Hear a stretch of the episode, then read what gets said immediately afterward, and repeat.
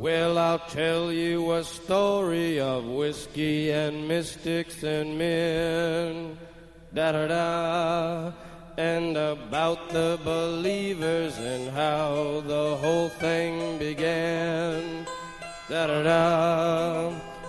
First there were women and children obeying the moon. Da da da.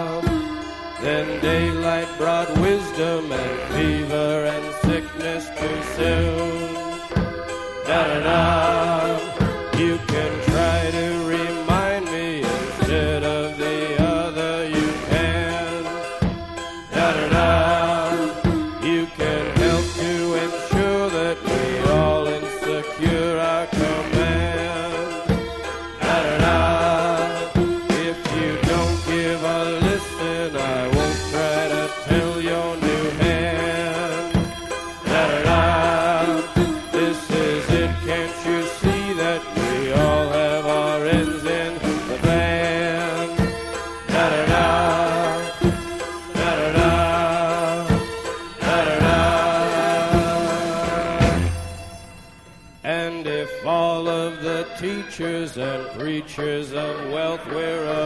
Az előző rész tartalmából. Philip K. Dick köztem című novelláját kezdtem elolvasni.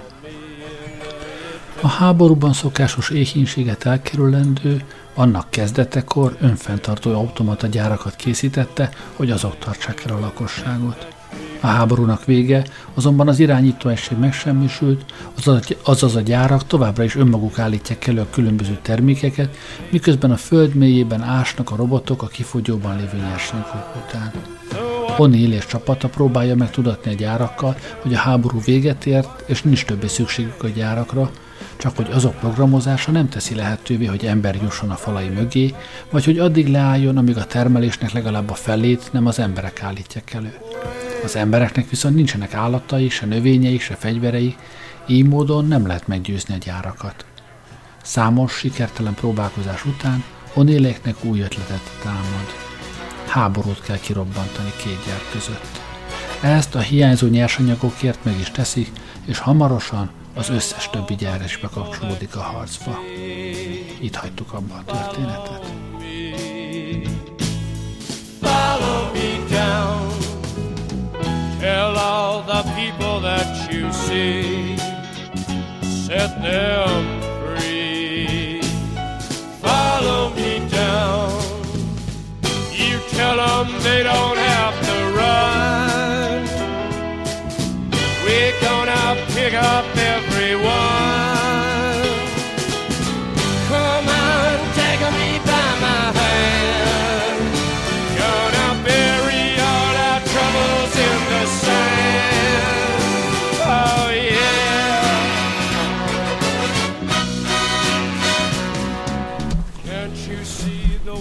Súlytalan reggeli napsütés öntötte el a megfeketedett síkságot. A hamukupacok gyomra sötét, beteges vöröset rejtett. A romok nagy része még mindig parázsnak.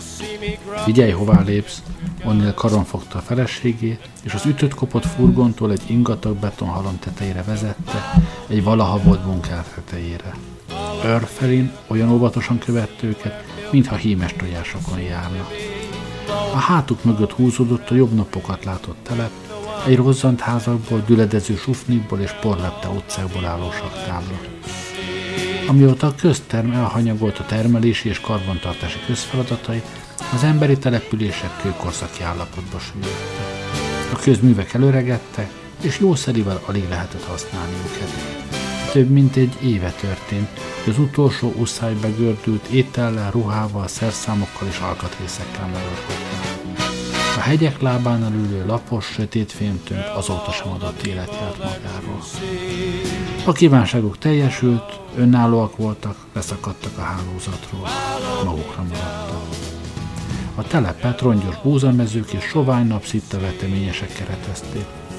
Házi készítésű szerszámokkal művelték a földet, torokszorítóan primitív eszközökkel, melyeket verejtékes munkával eszkábáltak maguknak. A településeket a lóvontott szekereken kívül csak a távíró kínosan lassú dadogása kötötte össze. Ennek ellenére sikerült tartaniuk egymással a kapcsolatot. Árut és szolgáltatásokat cserélt. A dolgok a lassú vízpartot mosára említkeztek. Megtermeltek mindent, amire szükség volt, és kereskedtek a felesleggel. A ruházatuk dorvaszövésű és festetlen, viszont tartós. Nemrégiben sikerült néhány furgont átállítaniuk benzinműzeműről faszéntüzelésűre. Megérkeztünk, nézett körbe O'Neill. Innen remekül látni. Remélem nem hiába fárasztottál ide minket, pihegte Judit kimerülten.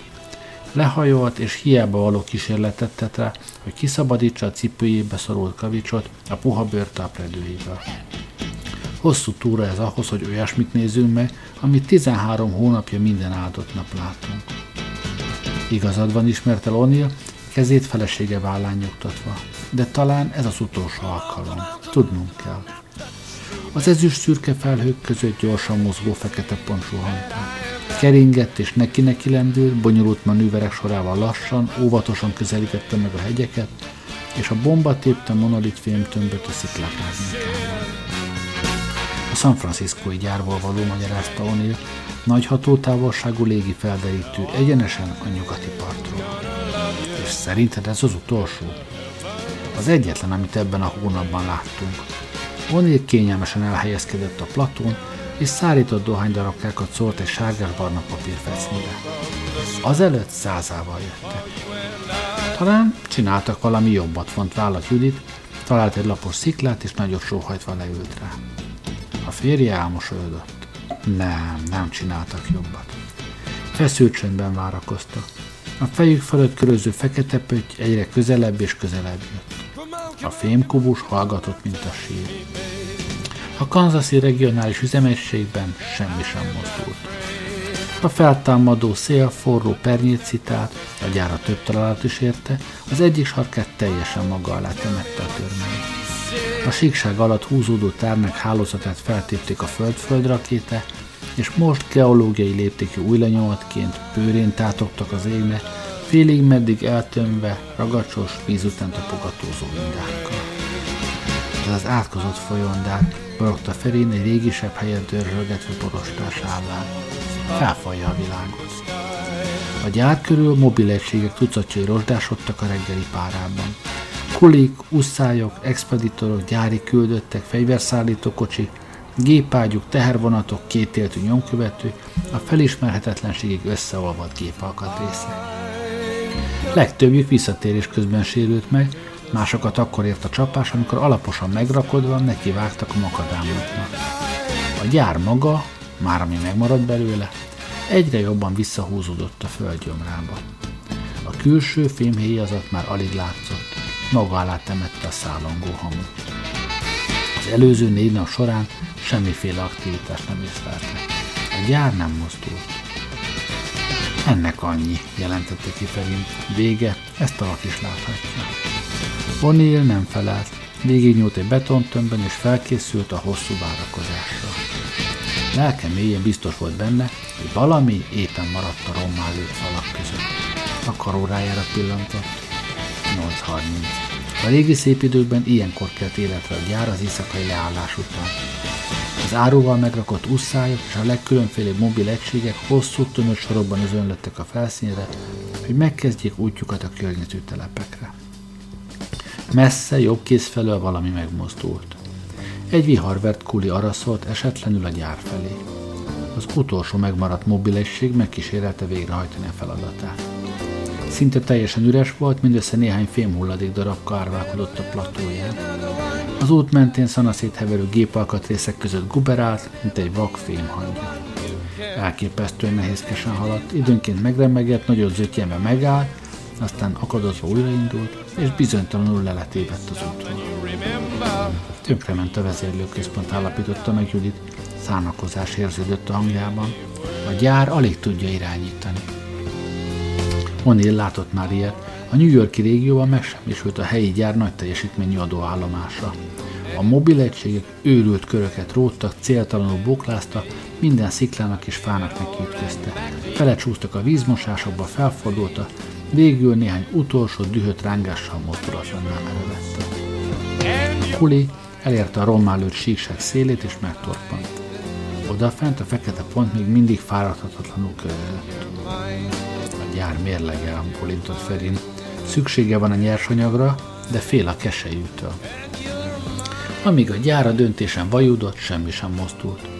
Aztán a csille folytatta bizonytalan csoszogását. Maga mögött hagyta a futónövények folytogató szövedékét, és kidöcögött a nyílt terepre. Fájdalmas lassúsággal vánszorgott a hegyek lábánál sötétlő monolit felé. A gépkesejű megállt. Bukjatok, lekiáltotta O'Neill. A légi felderítők rendszerint a legújabb bombákkal voltak felszerelve. Mindketten lekuporodtak mellé. A síkságot kémlelték, és a nehézkesen araszoló film hangját. A keselyű egyenes vonalban ereszkedni kezdett, amíg pontosan a kuli felé nem ért. Akkor egyetlen hang vagy figyelmeztetés nélkül lecsapott. Judit az arc elé kapta a kezét. Nem a kulira pályázik, mondta Anil. A kocsi teljes sebességbe kapcsolt, hangos kattogás és zakatolás közepette igyekezett a gyár felé. Egy utolsó kétségbeesett kísérletet tett rá, hogy révbe érjen. Nem törődve a többé a feje fölött a fölötte suhanó veszélye, a gyár mohó türelmetlenségétől hajtva megnyílt és beszippantotta a mobil egységet. A keselyűnek több se kellett. Mielőtt a kapu bezárulhatott volna, sikró repülésbe fogott, alacsonyan a talaj fölött, ahogy a csille eltűnt a nyílásban, a keselyű kilőtte magát. Csak egy gyors, fémes villanás látszott, hogy elhúzott a csörömpölő kuli fölött. A gyár hirtelen feleszmélt és bevágta a kaput. A kulit telibe kapták a csukódó szárnyat. Groteszk erőfeszítéssel küzdött, bár már nem sokat számított, kiszabadul-e vagy sem. Morajló hang tört fel a mélyből. György berándult a föld gyomra. A felszaggatott síkság megmozdult, hullámzott. Aztán minden elcsendesedett. A gyárból egyetlen vékony füstoszlop gomolygott elő. A betonfelület megnyílt, mint egy beszáradt kelés, önmaga darabkáit okátta mindenfelé. Egyetlen összeolvadt, kibelezett romhalmazzá vált. Áttörték a védelmét, megsemmisítették. Onnél leporolta a nadrágját, most már tényleg vége. Elértük a célunkat, szétvertük a hálózatot. A hangja nem csengett igazán diadalítosan. A betonkupacon túl elterülő telepre pillantotta. A házak és utcák takaros geometrikus rendjének mára már nyoma sem. A közterm szállítmányai nélkül a település gyorsan pusztult. A vákumcsomagolt mérnöki precizitás alatt volt kényelem napjai a múlt homályába vesztek. Kansas City kopott volt, viharvert és kiábrándítóan elhanyagolt. Ahogy mondott, bolintott felén elgondolkodva. És ha egyszer bejutunk és beindítjuk a gépsorokat, vajon marad belőlük valami? Pillantott fel Valami biztosan maradt. Kismillió szintet vájtak a földbe. Néhány rakétájuk elképesztően ügyes szerkentyű volt, jegyezte meg Judit. Különösen azok, amiket a vége felé fejlesztettek ki, sokkal jobbak, mint amivel mi dobálóztunk a háborúban. Emlékszel a táborra, amit láttunk, a romlakókra? Én nem voltam ott, pillantott. Olyanok, mint a vadembere. Gyökereken és lárvákon élnek, pattintott kőszerszámokat használnak, állatbőrben járnak, mintha millió éveket utazna az ember visszafelé az időben. Ha ők ezt akarják, tehát a szét a karját felé. Szerinted tényleg ezt akarják? És mi mit akarunk? Anila rozzan telepre mutatott. Emellett tettük le a voksunkat aznap, amikor összegyűjtöttük a Wolframot. Hogy amikor közöltük az uszája, hogy a tej... Milyen is? Már nem emlékezett a szóra. Gyűszlött, emlékeztette Judit. Gyere, tekintett O'Neill, vágjunk bele, nézzük meg, mi maradt a gyárból. Lássuk, mit hagytak nekünk.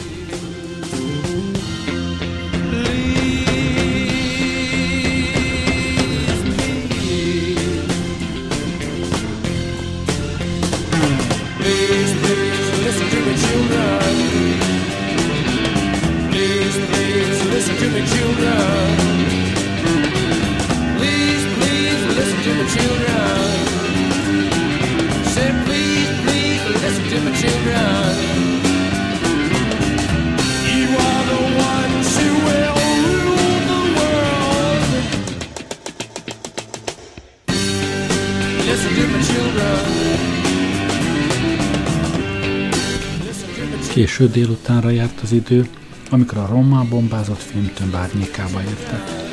Négy teherautó fékezett csikorogva a Néma kráter szélén, a motorok kimerülten füstöltek, a kipufogók megállás nélkül csöpögtek. Munkások kászálódtak le a platokról, és léptek óvatosan a forró hamura. Túl korán jöttünk, dünnyögte az egyikük. De O'Neillnek esze ágában sem volt tovább várni. Induljunk, csapta össze a tenyerét, felkapott egy ívlámpát, és belépett a sötétbe. A Kansas-i regionális üzemegység fogatlanul tátongó szájában még mindig ott lógott a kuli, most már mozdulatlanul. Mögötte titokzatos homály terjedett. O'Neill lámpájának remegő fénye egyetlen villanással átdöfte a sötétséget.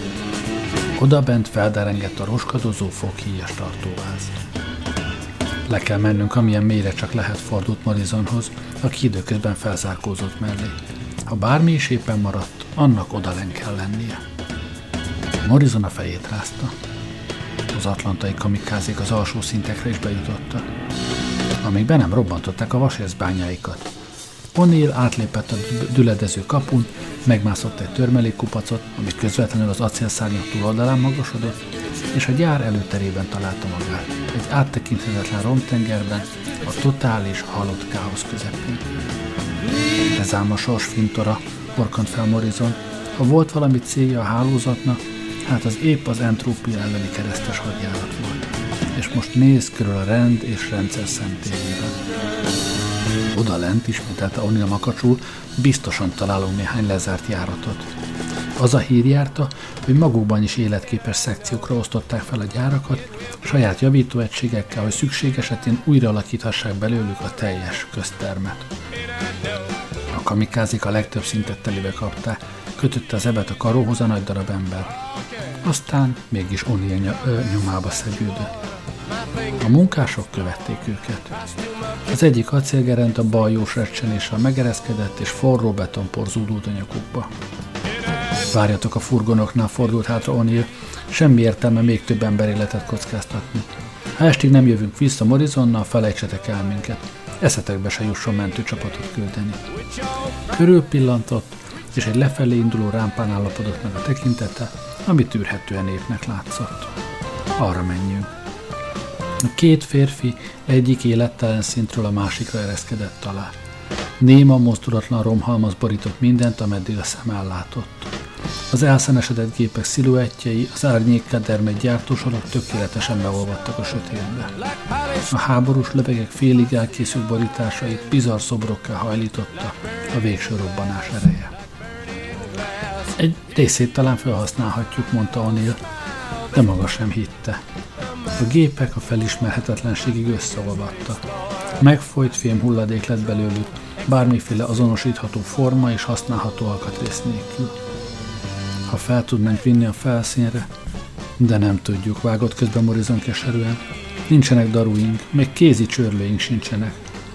Belerúgott egy halom, megfeketedett alkatrészbe, ami a szakadt futószalagra kövült és végig folyt a lámpán.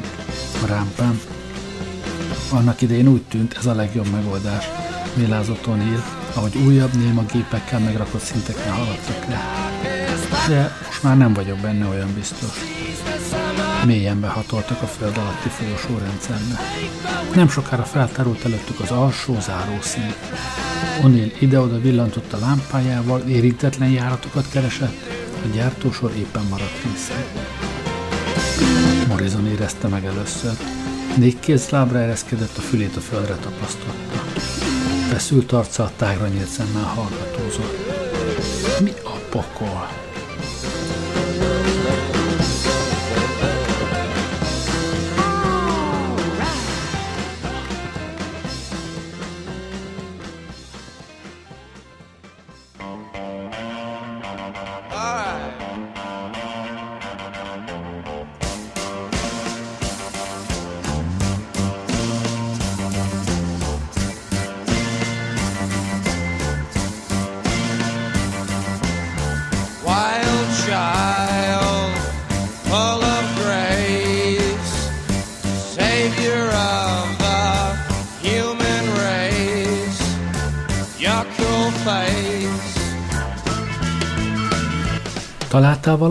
Kiáltotta oda O'Neill.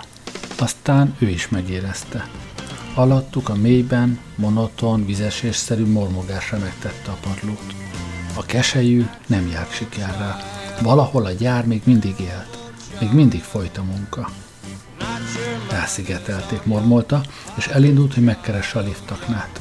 Arra programozták, hogy a végsőkig folytassa, de hogy jutunk le? A teherlift elakadt valahol, és az aknát vastag fémlemezzel hegesztették le a zárószint alatt. Az élettől lüktető zónát tökéletesen izolálták. Nem lehetett lejutni. O'Neill lélek szakadva loholt vissza azon az úton, ahol lejöttek. Amikor elérte a felszínt, leintette az első teherautót. Hol a hegesztő pisztoly? Adjatok ide, gyorsan! A kincset érő szerszámmal a kezében nagyokat fújtatva visszasietett.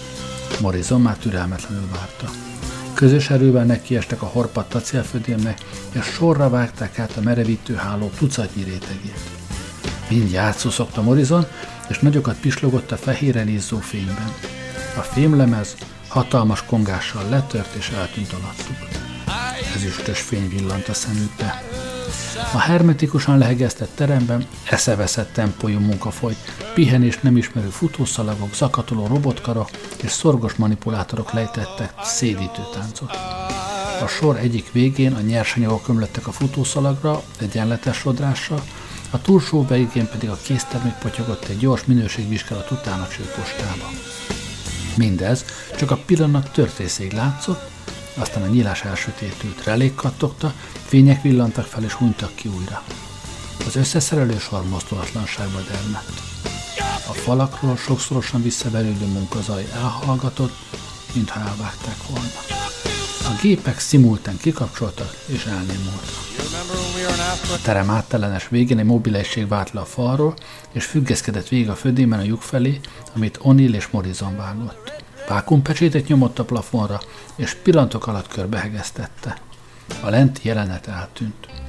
Egy perccel később a padló finoman megremegett alattuk. A termelés újraindult. Morrison a falnak vetette a hátát. Az arca sápat volt. Mit gyártanak? Nem fegyvert, az biztos. Akármik is azok az izék, feljutatják őket. Morrison megborzongott. A felszínre. Onél lassan feltápászkodott. Szerinted megtaláljuk a helyet? Muszáj lesz. Onél felkapta az ívlámpát, és nagy lendülettel nekivágott a rámpának. Meg kell tudnunk, mik azok.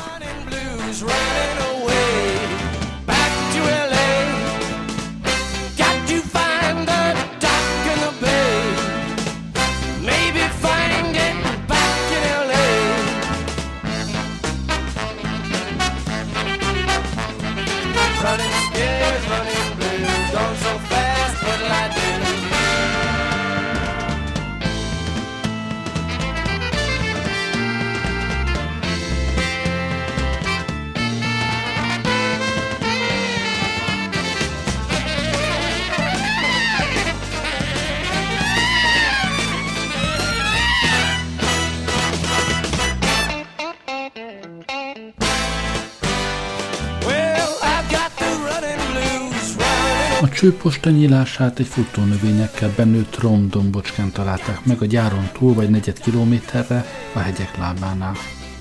A szelep egy sziklahasadéban merett az ég felé, akár egy apró fúvócső.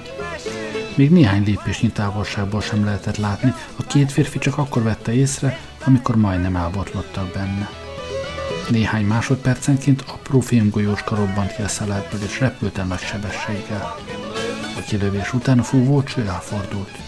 Minden gömböcskét más-más röppájára állított. Vajon milyen messzire mennek? Ráncolta a homlokát Morrison. Valószínűleg mindegyiket máshova küldik, ezt hívják véletlenszerű terítésnek. O'Neill óvatosan közeledett a repedéshez, de a me- mechanizmus ügyet sem vetett rá. A meredeken föleig tornyosuló sziklafal tövében kicsivel feljebb egy sérült golyó feküdt fúvó cső véletlenül egyenesen a hegyoldalba lőtte. O'Neill felmászott érte. Vékony acéltok volt, telis telegépekkel, miniatűr filmszerkezetekkel, amelyek túl kicsik voltak ahhoz, hogy szabad szemmel látni lehessen őket. Nem fegyver állapította meg O'Neill. A tok felhasadt. Nem tudta megállapítani, hogy a becsapódás miatt, vagy a szakadatlanul lüktető belső nyüskés hatására. A nyílásból koracél apróságok szivárogtak. Onnél legugolt, hogy alaposan szemügyre vegye őket. Parányi darabok egytől egyig mozgásban voltak. Mikroszkópikus gépezeteket látott, kisebbeket, mint egy gombostű fejek, kisebbeket, mint egy mákszem. Energikusan, céltudatosan dolgoztak. Építettek valamit, ami úgy nézett ki, mint egy apró, szabályos téglatest. Monél felállt és tovább indult. Néhány lépéssel odább, egy vízmosás oldalában egy kényelmesen beékelődött golyóskára talált, ami jóval előrébb járt a munkában. Már jó ideje kilőhették. Parányi mérete ellenére a struktúra egyértelműen felismerhető volt. A kiégett gyár tökéletes mása. Visszajutottunk oda, ahonnan elindultunk, mondta O'Neill. Vajon jó vagy rosszabb napok virradnak ránk? Most arra már az egész földet beboríthatták, dünnyögte Morizon. Becsapódnak, aztán szorgosan munkához látna. Egy különös gondolat ütött szöget O'Neill fejébe. Talán némelyiket úgy katapultálták, hogy kilépjen a légkörből. Nem is rossz ötlet, gondolj csak bele. Köztermgyárak szerte az univerzumban. A hátuk mögött a fúvócső láthatatlanul egykedvűen köpködte a csillogó fémmagokat. Right back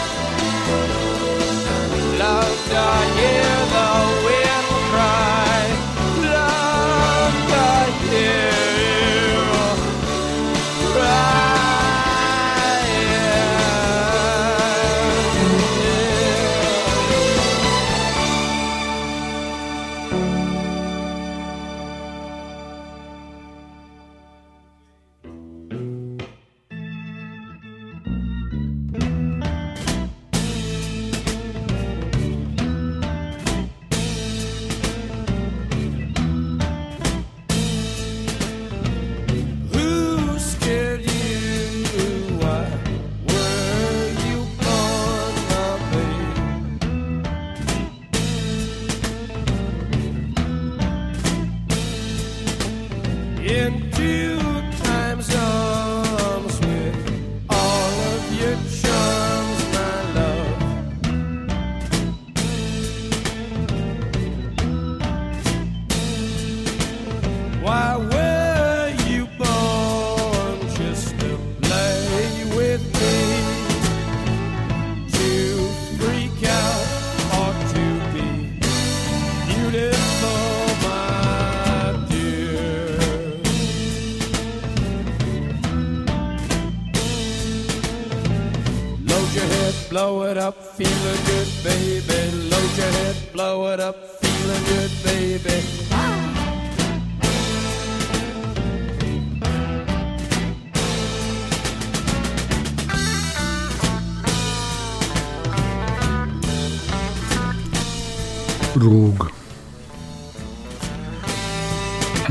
Philip K. első eladott novellája egyébként. Rúg szólalt meg a kutya, és a kerítés tetejére támaszkodva körülnézett. A rúg futva közeledett az udvar felé. Ura reggel volt, még a nap sem kelt fel. A ház falai nedvesen csillogtak a hajnali kötpárától. A levegő hideg volt és szürke. A kutya pofája kisé kinyílt, hogy nézelődött, hatalmas, fekete mancsával belekapaszkodott a fakerítésbe. A rúg a nyitott kapuból fürkészte az udvart. Vékony, kistermetű, fehérbőrű rúg volt, remegő lábakon állt, ahogy felé pislantott, a kutya azonnal vicsorogni kezdte. Rúg! ismételte. A hangja messzire visszhangzott a néma pirkadatban, semmi sem mozzant, egy fűszáz sem rezdült. A kutya ellökte magát a kerítést, visszakullogott a tornáchoz, és az alsó lépcsőre ülve szemmel tartotta a rúgot. Az rápillantott, a nyakát nyújtogatva megpróbált bekopucskálni a ház ablakán. Végül megszaglázta a párkányt. A kutya keresztül robogott az udvaron, neki rontott a kerítésnek, a kapun nyikorgott és megremegett. Rúg apró lábai mókásan tipegve végig szaladt a járdán. A kutya hangosan lihegve leheveredett a kerítés tövébe. Rózsaszín nyelve kilógott a szájából. A távolodó rúgot figyelte, némán feküdt, csak fényes, fekete szeme villant meg néha. Lassan elkezdődött a nap. Az égbolt egyre világosabb lett, a hajnali levegőt emberi beszéd foszlányai töltötték be. A redőnyök mögött lámpák gyúltak, a hűvös hajnal még egy ablakot is nyitva talált. A kutya mozdulatlanul figyelte a járdát. A konyhában Mrs. Cardossi vizet töltött a kávéskannába. A felszálló gőz egy pillanatra elvakította. A kannát a tűzhely szélére tette, és kiment a spájzba. Amikor visszajött, Alf a konyhajtóban átsorgott, az orrán szemüveg. Behoztad az újságot? kérdezte a férfi. Még kint van. Alf Cardossi átvágott a konyhán. A hátsó ajtó felé indult, kilépett a tornácra és szemügyre vette a szürke, nyírkos reggelt. A kerítésnél lógó nyelvvel a fekete bundájú Boris feküdt. Húzd be a nyelvet, szólt rá Alf. A kutya felkapta a fejét, farka a földet verdeste. A nyelved, ismételte Alf. Húzd be a nyelved. A kutya és a férfi egymásra merette, aztán az állat nyűszíteni kezdett. A szemmel lázasan csillogott. Rúg, mondta halkan. Mi van? Alf körülnézett. Jön valaki? Az újság kihordó? A kutya tátott szája bámult a gazdájára. Mostanában egy kis izgatottnak tűz. Nem kellene ennyire felhúznod magad. Kezdünk kiöregedni az efféle izgalmakból, mondta Alf, és bement a házba.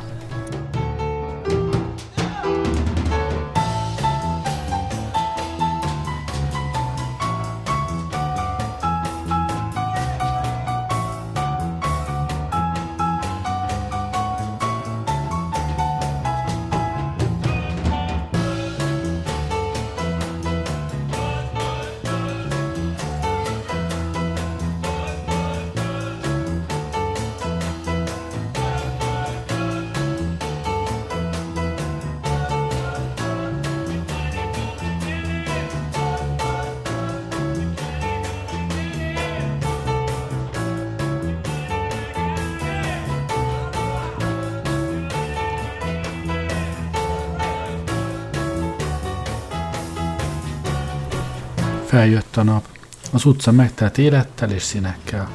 A postás levelekkel és folyóiratokkal a táskájában járta a környéket. Gyerekek futkároztak nevetgélve és beszélgetve.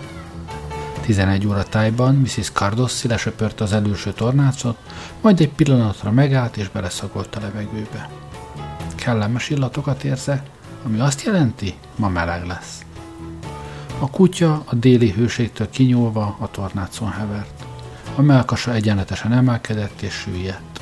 A cseresznyefa ágai közt madarak játszadoztak siripelve. Boris hébe-hóba felemelte a fejét, rájuk pillantott, aztán egyszer csak feltápászkodott és leballagott a fához. Ott áldogált, amikor észrevette, hogy a kerítésen két rúg ül, és őt figyelik. Jó nagy, szólalt meg az első rúg.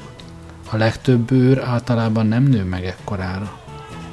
A másik rúg a fejét ingatva bólintott. Boris nem mozdult, szemmel tartotta a két rúgot. Az izmai megfeszültek. A rúgok elhallgattak, és a bozontos, fehér gallérú óriási kutyát nézték.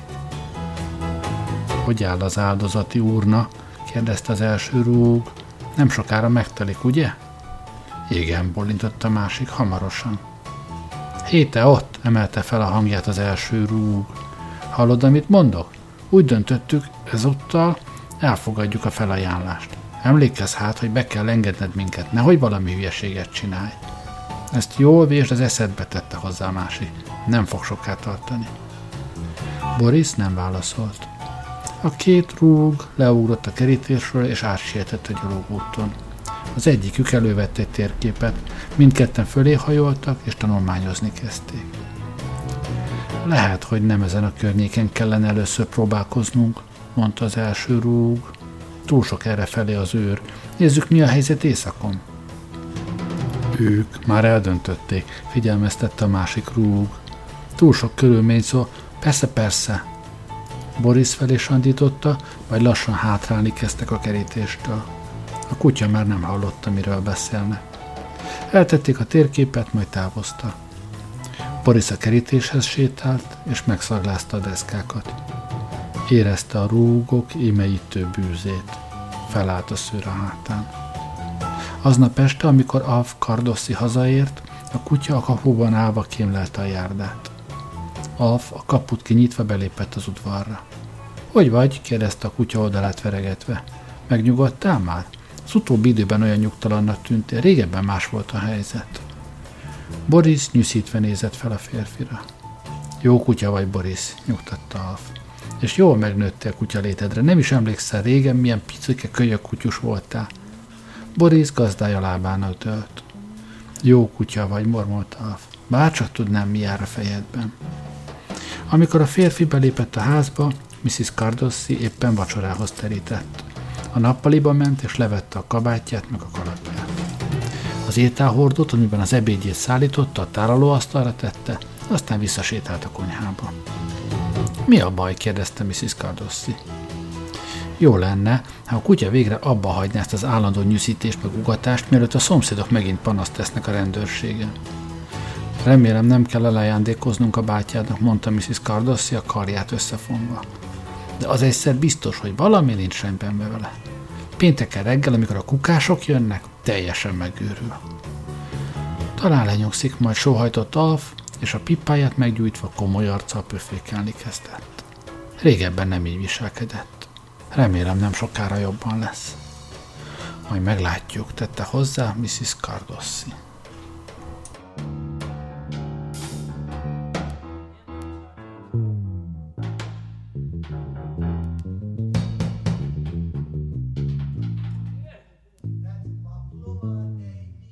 Me moleste mosquito, no me moleste mosquito, no me moleste mosquito.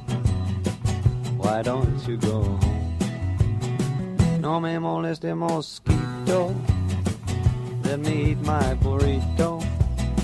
No me moleste mosquito, why don't you go home?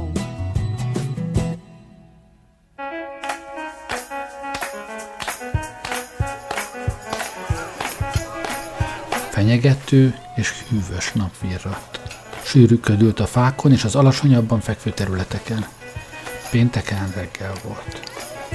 A fekete kutya a tornácon fekve hegyezte a fülét. Tágra nyílt szemmel fürkészte a környéket. Bundáját belepte a dér, az orjukába kiáramló levegő pára felhőkké vált a hideg levegőben. Egyszer csak felkapta a fejét és felpattant.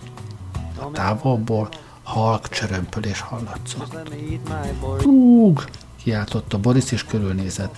A kapuhoz rohan, és mancsát a kerítésnek támasztva felágaskodott. Megint felhangzott a különös zörej, de ezúttal hangosabban és közelebbről, mint az előbb. Fémes csörömpölésnek tűnt, mintha egy hatalmas ajtót tártak volna ki. Rúg! kiáltotta Boris. Aggódva pillantott fel a ház sötét ablakaira. Semmi sem moccant semmi. Ekkor megjelentek az utcában a rúgok. Teherautójuk hangosan zúgva zögykölődött a göröngyös úton. Rúg! kiáltotta Boris, és felpattant. A szemében különös fény ragyogott. Mintha valamelyes lecsillapodott volna, leült a földre, és várt. Figyelt. A ház előtt az utcán a rúgok leállították teherautójukat. Hallotta, hogy kinyitják a jármű ajtóját, és lelépnek a járdára. Boris körbe-körbe rohangált és nyűszített, majd a ház felé fordult. Oda bent, a meleg, sötét hálószobában Mr. Cardossi felült az ágyban, és az órára pillantott. Ez az átkozott dög morogta, ez az átkozott dög. Becsukta a szemét, és arcát a párnába fúrta. A ház felé közeledte, az első rúg belökte a kaput, beléptek a kertbe. A kutya hátrálni kezdett. Rúg! Rúg! kiáltotta. A betolakodó borzalmas, kesernyés bűze megcsapta az orrát. Boris elfordult. Az áldozati urnát parancsolt az első rúg. Gondolom megtelt már. A mogorva haragos kutyára mosolygott. Milyen rendes tőled, jegyezte meg. A rúgok a fémtartályhoz lépte, az egyikük leemelte a fedelét. Rúg, rúg! Kiáltotta Boris a tornász lépcső húzódva. Reszketett a félelemtől. A rúgók az oldalára fordítva felemelték a hatalmas fémtartályt, amelynek tartalma a földre ömlött. A rúgók összekotorták a teletömött, széthasadó papírzsákokat, felkapkodták a narancshéjat és az ételmaradékot, a pirítós kenyér és a tojáshéja darabkáit. Az egyik rúg a szájába pöccintett, és a fogával szétmorzsolt egy tojáshéjat. Rúg, kiáltotta kétségbe esettem Boris, alig remélt, hogy bárki meghallja. A rúgok már majdnem végeztek a felajánlás begyűjtésével, egy pillanatra megálltak, és Boris felé fordultak, majd lassan, némán felnéztek, és miután szemügyre vették a ház oldalát, meg a stukkó díszítést, végül az ablakon és a szorosan lehúzott barna redőjön alapodott meg a tekintet. Rúg! Üvöltötte Boris, és elindult feléjük. Dühöngve rémülten ugrált. A rúgok vonakodva elfordultak az ablaktól, kimentek a kertből, és becsukták maguk mögött a kaput. Nézd meg ezt a kutyát, mondta az utolsó rúg megvetően, és magasabbra húzta vállán a poklóc ráeső csücskét. Boris neki feszült a kerítésnek, vadó csatogtatta az állkapcsát. A legnagyobb rúg dühötten hadonászni kezdett, mire a kutya meghátrált és letelepedett a tornász lépcső aljába. Kitátotta a száját, mélyről jövő, szörnyű és panaszos monitás tört fel belőle. Lelke minden nyomorúságát és kétségbeesését ebbe sűrítette. Gyerünk már szólt az egyik rúg a kerítésnél tétovázó társára. Elindultak. Az őrök melletti kis területek kivételével azért ez a környék elég tiszta, jegyezte meg a legnagyobb rúg. Szeretnék már egyszer végre elbánni ezzel az őrrel. Rengeteg gondot okoz nekünk. Ne türelmetlenkedj közbe az egyik rúg vigyorogva. A teherautó már így is tele van. Hagyjunk valamit a jövő hétre is. A rúgok egyszerre felnevettek, aztán tovább cipelték a felajánlást a lecsüngő, mocskos pokrócba.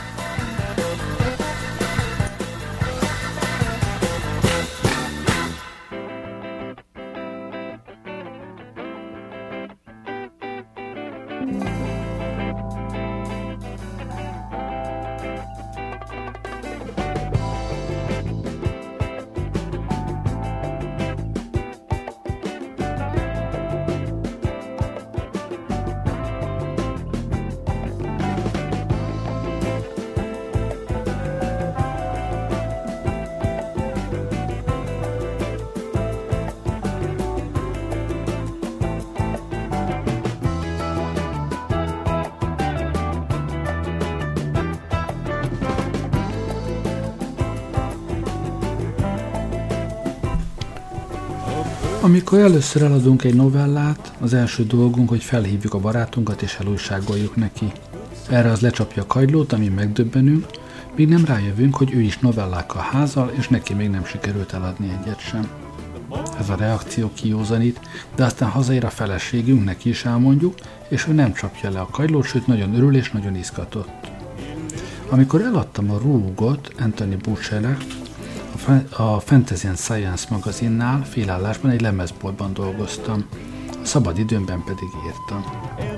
Ha megkérdezték, mivel foglalkozom, mindig azt feleltem, író vagyok. Ez Berkeleyben volt 1951-ben. Mindenki író volt. Soha senki nem adott el semmit. Sőt, a legtöbben, akiket ismertem, snasznak tartották, hogy magazinoknak küldjenek írást, megírták, felolvasták a barátoknak, és elfelejtették. Berkeley ilyen volt akkoriban. A másik, ami miatt nem nagyon akart az emberek állal leesni a sikeremtől, az volt, hogy nem szép irodalmi novellát írtam, hanem szifit. Akkor Berkeleyben nem olvastak szifit, egy kis csoport rajongót kivéve, akik viszont nagyon különösen néztek ki, akár az életre kelt zöldségek. És mi van a komoly írással, kérdezgették tőlem az emberek. Nekem az volt a benyomásom, hogy a rúg igenis elég komoly dolog a félelemről szólt, a hűségről, a bizonytalan veszélyről és egy jó indulatú állatról, aki tud erről a veszélyről, csak nem tudja ezt a tudását átadni azoknak, akiket szeret. Mi lehet ennél komolyabb? Az emberek a komoly alatt fontosat értettek. A szifi alapban nem volt fontos. A rúg eladását követő hetekben valóságos rettegés fogott el, ahogy rádöbbentem, hogy ezzel megszektem a komoly viselkedési kódexet, ráadásul egy sci novellával. A helyzetet csak tovább rontotta, hogy abban a tévhitben kezdtem lelezni, miszerint képes leszek íróként megélni. Eljátszottam a gondolattal, hogy kilépek a lemezboltból, veszek egy jobb írógépet, és csak írok, de úgy, hogy közben fizetem a ház részleteit is. Amint valaki így kezd gondolkodni, jönnek és elviszik a sárga házba. A saját érdekében, aztán mikor gyógyultnak nyilvánítva elbocsátja, már nem fantáziál ilyesmire, hanem szépen visszamegy a lemezboltba, vagy szupermarketbe, vagy cipőket pucolni. Tudják, írónak lenni olyan, Egyszer megkérdeztem egy barátomat, milyen területen akar elhelyezkedni, ha elvégezte a főiskolát. Azt felelte, kalóz leszek. Halál komolyan gondolta. A rúgot azért tudtam eladni, mert Tony Butcher felvázolta, milyen változtatások kellenek bele. Az ő segítsége nélkül még mindig a lemezboltban gürcölnék. Ezt komolyan gondolom. Akkoriban Tony írást tanított a saját háza nappaliában Berkeleyben. Hangosan felolvast az írásainkat, és mi nem csak azt láttuk, milyen rémesek, hanem azt is, hogyan lehet kipofozni. Tony nem azt akarta világossá tenni, hogy amit írtunk, az gyenge. Segített átalakítani művészetté. Tony tudta, mitől jó egy írás. Ezért heti egy dollárt kért. Egy dollárt. Ha a világon valaha élt jó ember, hát az Tony Butcher volt. Imádtuk. Hetente egyszer összejöttünk és pókereztünk. Póker, opera és írás. Ez mindegyformán fontos volt Toninak. Nagyon hiányzik. 74-ben egyszer azt álmodtam, hogy átjutottam a következő világba, és Tony ott várt rám. Most is könnyes lesz a szemem, ha eszembe jut ez az álom. Ott volt Tony a tigris alakjában, mint annak idején a kukoricapelyhes dobozon a reklám. Az álmomban kicsattant az örömtől, és én is. De csak egy álom volt. Tony Butcher nincs köztünk. Én viszont ma is író vagyok, méghozzá neki köszönhetően. Amikor csak leülök írni novellát vagy regényt, eszembe jut. Azt hiszem, szeretetből tanított meg írni, és nem ambícióból. Ez jó lecke bármilyen tevékenységnél ezen a virágon. Ez a rövid novella, a rúg, egy igazi kutyáról szól. Szimatnak hívták, és épp annyira hitt a munkájában, mint én az enyémben. Az ő munkája az volt, hogy senki ne lopjon a gazdái kokájából. Szimatot az a tévhit vezette, hogy gazdái a szemetet értékesnek tartják. Minden nap finom étkeket vittek ki, és tettek be gondosan az erős filmkonténerbe, majd szorosan lezárták a fedelét. Hétvégére a kuka megtelt, és akkor a szolrendszer leggonoszabb válogatott csirkefogói jelentek meg egy nagy terautóval, és ellopták a kuka tartalmát. Szima tudta, melyik napon történik, ez mindig pénteken. Így hát péntek hajnalban, öt körül Szimat elkezdett ugatni. Feleségemmel úgy véltük, ilyenkor szólalhat meg a szemetesek ébresztő órája. Szimat meghallotta. Egyedül ő tudta, senki más nem sejtette, mi történik. Szimat biztos azt hitte, idióták bolygóján lakik. Gazdái, mint mindenki más Berkeleyben, hallották a közelgő szemeteseket, de nem tettek semmit. Az ugatása minden héten megőrített, de sokkal jobban lenyűgözött a logikája, mint eszeveszett kísérlete, hogy riasszon minket. Feltettem magamnak a kérdést. Milyennek láthatja a világot a kutya? Nyilván nem azt látja, amit mi. Kialakított egy életszemléletet, egy világnézetet, ami a miénktől gyökeresen eltér ugyan, de az alapjait tekintve logikus. Tehát primitív formában itt van 27 éves írói pályafutásom lényege. Belebújni egy másik ember vagy lény fejébe, az ő szemével látni, és minél inkább különbözik ez a személy tőlünk többiektől, annál jobb. Fogjunk egy érző lényt, és onnan haladjunk kifelé, tapogassuk le a világát. Persze igazán sosem tudhatjuk meg, milyen ez a világ, de nagyjából megsatszolhatjuk. Kezdtem úgy vélni, hogy minden lény olyan világban él, ami valamiben különbözik az összes többi lénytől és azok világától. Még ma is hiszem, hogy ez igaz.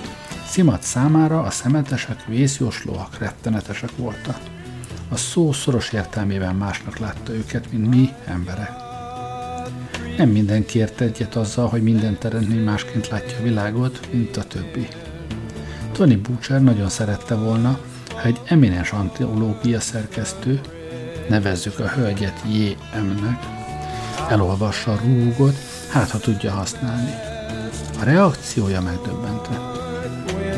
A szemetesek nem ilyenek, írta nekem. Nem ceruza vékony a nyakuk, és nem billeg a fejük. Nem esznek emberhúst. Ha jól emlékszem, vagy húsz hibát felsorolt, miben ábrázoltam hamisan a szemeteseket. Visszaírtam, hogy igen, igaza van, de a kutya. Nos, a kutya nyilván téved. Kicsit beleőrült az egészbe, nem csak egy kutyáról és az ő szemetes világképével van dolgunk, de ráadásul egy őrült kutyával, aki beletébolyodott, hogy a szemetesek hétről hétre kirabolják a kukát. A kutya elért a teljes kétségbeesés szélére. Ezt akartam éreztetni. Ez a novella lényege. A kutyának nem maradt választása, és beleőrült. És ha rúgok, tudják, élvezik, kínozzák a kutyát, fokozzák az őrületét. J.M. nem vette be a novellát az ontológiába, de Tony kinyomtatta, és azóta többször is megjelent. Sőt, egy gimnazista szöveggyűjteményben is szerepel. Beszéltem egy gimnazista osztályjal, akiknek el kellett olvasni, és minden gyerek értette. Érdekes módon egy vakdiák értette meg a legjobban. Az első pillanattól fogva tudta, mit jelent a rúg szó. Átérezte a kutya elkeseredését, a frusztrált dühöt és a keserű vereséget hétről hétre. Talán 1951 és 71 között mind hozzászoktunk a mindennapi dolgok veszélyeihez és átalakulásaihoz, amiket előtte fel sem ismertünk. Nem tudom. Minden esetre a rúg az első eladott novellám önéletrajzi ihletésű. Figyeltem a kutyám szenvedését, és valamennyire, nem nagyon, megértettem, mi emészti, és ki akartam mondani helyette. Ez olvasható itt. Szimat nem tudott beszélni, én igen. Leírtam helyette, valaki megjelentette, és sokan elolvasták. Ilyen az írás. Valaki hangja leszünk, akinek nincs hangja, ha értik, mire gondolok. Nem a saját hangom, nem az író hangja, hanem azoké, akiket amúgy nem hallanak meg. Szimat kutya halott, de a fiktív kutya, Boris, még él. Tony Butcher meghalt, ahogy egy nap majd én is, és sajnos maguk is de amikor ott voltam azzal az osztályjal, és megbeszéltük a rúgot 1971-ben, pontosan 20 évvel azután, hogy először eladtam, Szimat ugatása, dühe és nemes erőfeszítése még élt, amit meg is érdemelt. Novellám ajándék egy állatna, egy lénynek, amely többé nem lát, nem hal, mely többé nem ugat. De az Isten itt neki a helyes dolgot cselekedte. Még ha J.M. nem is értette meg.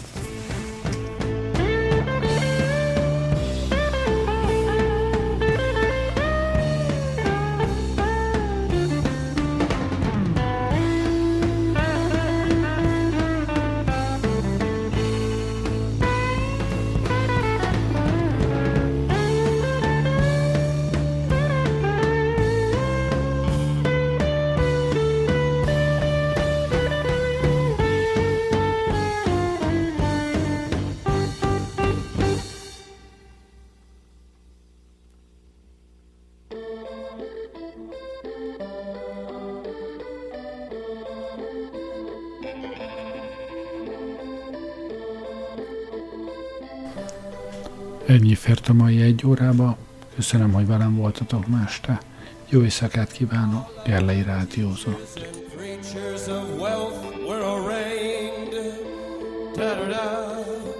We could see quite a future for me in the literal sense. Da-da-da.